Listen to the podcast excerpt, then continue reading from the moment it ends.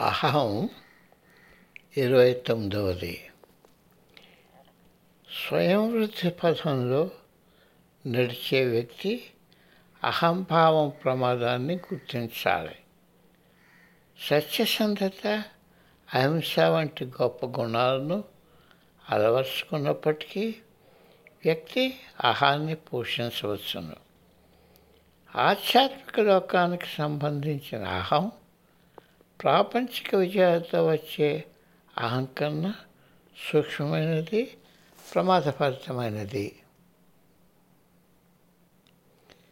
సాధన చేస్తున్న సమయంలో సాధకుడు సహజ భావాన్ని లెక్క చేయక అతి తెలివిగా ప్రవర్తించవచ్చును. లేక దీనికి వ్యతిరేకంగా బుద్ధిని కాదని ఆవేశపూర్తుడు అవుతాడు. ఆవేశం ఎంత ప్రమాదకరమో అతిథి కూడా అంతే ప్రమాదకరము. రెండు అహాన్ని పోషిస్తాయి. తమ స్వార్థం కోసం ఆలోచించినప్పుడు వ్యక్తి తన అహానికి దాసుడవుతాడు. స్వార్థపరాయణుడు సందిగ్ధ స్థితిలో జీవిస్తుంటాడు. ఎందుకంటే వాని అంతరాత్మ వాడి చెడు వైఖరిని ఎల్లప్పుడూ గుర్తు చేస్తూ ఉంటుంది. ఓ ప్రక్క ఆయన స్వార్థ కోరికలు లాగుతుంటే రెండో ప్రక్క ఆయన అంతరాత్మ కలవరం పుట్టిస్తూ ఉంటుంది. ఈ రెండు శక్తుల మధ్య అతడు పెనుగులవుతూ ఉంటాడు. నువ్వెప్పుడు నిన్ను నిందించుకోకు. నిన్ను నీవు ప్రశంసించుకోవడం మెచ్చుకోవడం నేర్చుకో. కానీ నీ హాని పోషించకు. దానిని కొంత ప్రయత్నంతో మెరుగుపరుచుకోగలిగిన అది పద పథంలో పెద్ద శత్రువు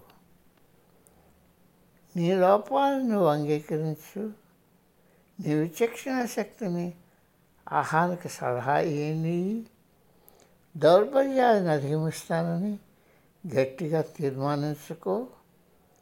దౌర్బల్యాలను తొలగించుకునే ప్రయత్నంలో నువ్వు చాలా జాగ్రత్తతో ఉండాలి. అహం తన దౌర్బల్యాలను బయటపరచడానికి ఇష్టపడదు. నీ లోపాలను దాచివేస్తున్న కొద్దీ అవి పెరిగిపోతుంటాయి. నీవు అంతర్బుద్ధి స్వీయ అన్వేషణ పదంలో ఉన్నావని నువ్వు నువ్వు గుర్తు చేసుకో. అవి చేయడానికి అలా చేయడానికి ఎంతో ధైర్యం ఉండాలి. ఆంతరిక పోరాటంలో నువ్వు దృఢంగా నిలబడాలి. నీ అహాన్ని దాని బలగాన్ని తుడిచివేయవలసిన తీర్చివేయవలసి వచ్చిన నీ ఆత్మకు ఆసరాగా నిలబడాలి. తన అంతఃశక్తులను వెలికితీసి ఉపయోగించడంలో వ్యక్తి విఫలుడైతే ఆ మానవుడు చింతాక్రాంతుడు అవుతాడు. అంతఃశక్తిని వెలికి తీయడంలో అతను అహాన్ని పరిశుద్ధి చేయాలి. లేకపోతే ఉన్నత సత్యానికి దాన్ని దాసోహం చేయాలి. అహానికి దాస్యం పరిచిన్నాడు అతడు శరీరము ఇంద్రియాలు మనస్సు బంధత్వం నుండి బయటకు వచ్చివేయగలడు గాఢమైన జ్ఞాన పద్ధతి ఒక్కటే ఆహారాన్ని పరిశుద్ధి చేయడంలో సహాయం చేయగలదు. పరిశుద్ధమైన అహం అడ్డంకులను కలుగు చేయదు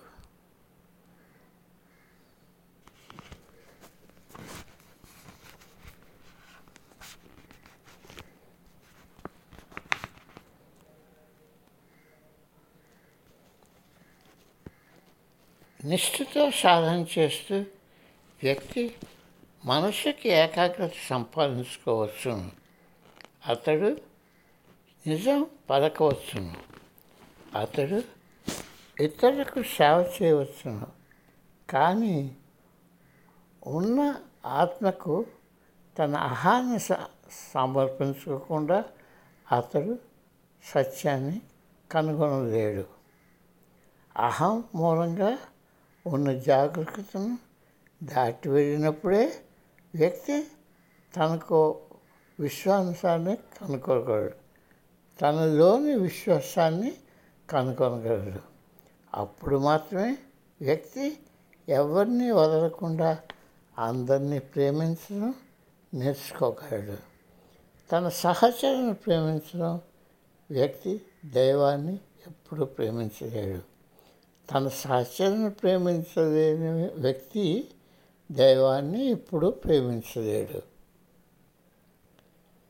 మానవాడి అహంతో ఉద్భవించిన తరాలతోనూ అసమానత్వంతోనూ బాధపడుతున్నది. తన తోటి వారిని జాతి కుల మత వర్ణాల ఆధారంపై ప్రజలు వేరువేరుగా చూస్తున్నారు. అటువంటి సమస్య నుండి స్వేచ్ఛను పొందడానికి రాజకీయ సంధితో మాత్రమే సరిపోదు. ఎప్పుడైతే మానవులు తమ బాధలన్నీ అహం వల్ల వచ్చాయని అర్థం చేసుకుంటారో అప్పుడే వారు తమ విభేదాలను పరిష్కరించుకోగలరు. వారు జాతి కుల మత సాంప్రదాయ భావాల బంధనాలు తోసివిస్తారు. తమను ఒక ప్రత్యేక బృందానికో కానీ సాంఘిక వ్యవస్థతో కానీ సరిపోల్చుకోకుండా అందరి మానవులతో జతపోల్చుకుంటారు. అందరినీ తమ సొంత కుటుంబ సభ్యులుగా ప్రేమిస్తారు. ప్రపంచంలోనూ పనిచేయడానికి అహం చాలా ఉపయోగపడుతుంది. కానీ లోతైన సంతోషాన్ని సంబంధించినంత వరకు అది అంత సహాయకారి కాదు. నిన్ను వాస్తవికత నుండి సత్యం నుండి పరతత్వం నుండి వేరు చేసేది అహమే. తన ఆహారాన్ని విడనాడి పరమాత్మకు దాసం అవడం స్వీయ మార్పునకు అతి ముఖ్యమైన అంశం. తన అహాన్ని వినాడి పరమాత్మకు దాసం అవడం స్వీయ మార్పునకు అతి ముఖ్యమైన అంశం. తత్ఫలితంగా విచక్షణ జ్ఞానం నిష్కర్మషమైన శ్రద్ధ అందుకుంటారు. ఎప్పుడైతే అహం పరమసత్యానికి దాసోహం అవుతుందో నువ్వు విజయం పొందినట్టే. ఆధ్యాత్మిక వెలుగు నీ సొంతం. అది ఆహారాన్ని నిర్మించిన వెంటనే వినయం ప్రేమ నిస్వార్థత దేహగుణం కరుణ వంటి సద్గుణాలు వాటంతటవే వెలికి వస్తాయి. ఈ సద్గుణాలు స్వీయ మార్పునకు అవసరాలు. ఈ సద్గుణాలన్నీ వికసించగానే మానవుడు సాధువు అవుతాడు. ఈ సాధు లక్షణాలు ఈశ్వరునికి ఒక మౌన ఆహ్వానం పంపుతాయి